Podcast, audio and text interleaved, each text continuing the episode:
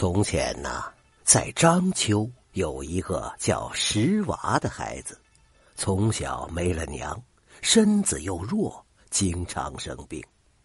他头上长了很多的疮，脓水顺着脸往下流，父亲也没办法给他治了，就让他听天由命了。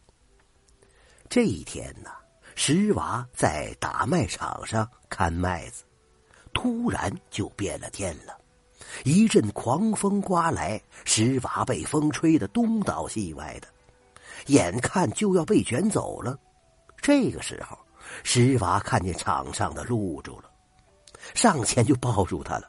风刮不走他了，石娃抱住这个陆主，忽然觉得自己有了依靠，就像投到妈妈的怀里一般，竟然不知不觉的睡着了。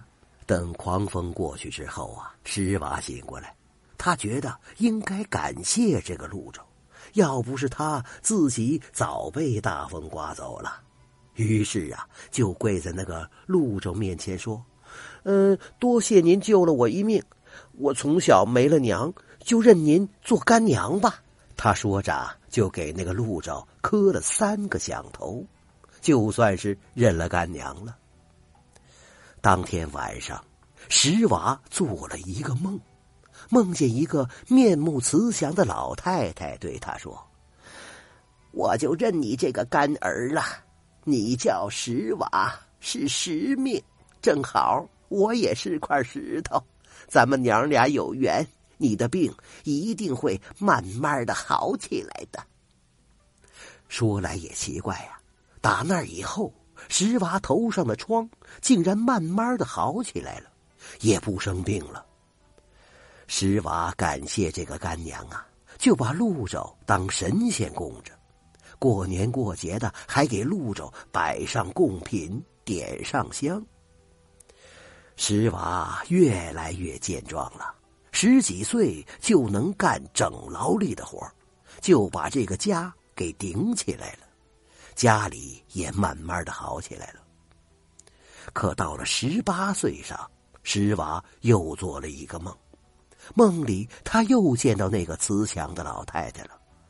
老太太对他说：“儿啊，你的阳寿就要到了，明天就是你的死期了。”石娃听了，连忙跪在老太太面前说：“干娘，我才十八岁。”怎么这么早就死了呢？干娘说了：“你本来呀是个病秧子鬼，活到现在算是命大了。”可石娃实在是不想死啊，就哀求：“干娘，您救救我呀！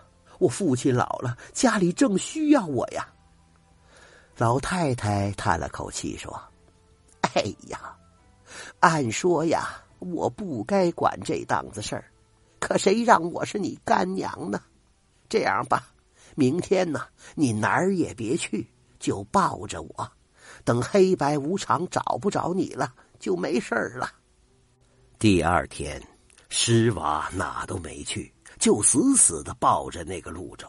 等到晌午，黑白无常真的来了，径直进了石娃的屋里，却没找着人。又到其他的屋里，也见不着人，他们就嘀咕开了。黑无常说：“这人都死了，为什么见不着呢？”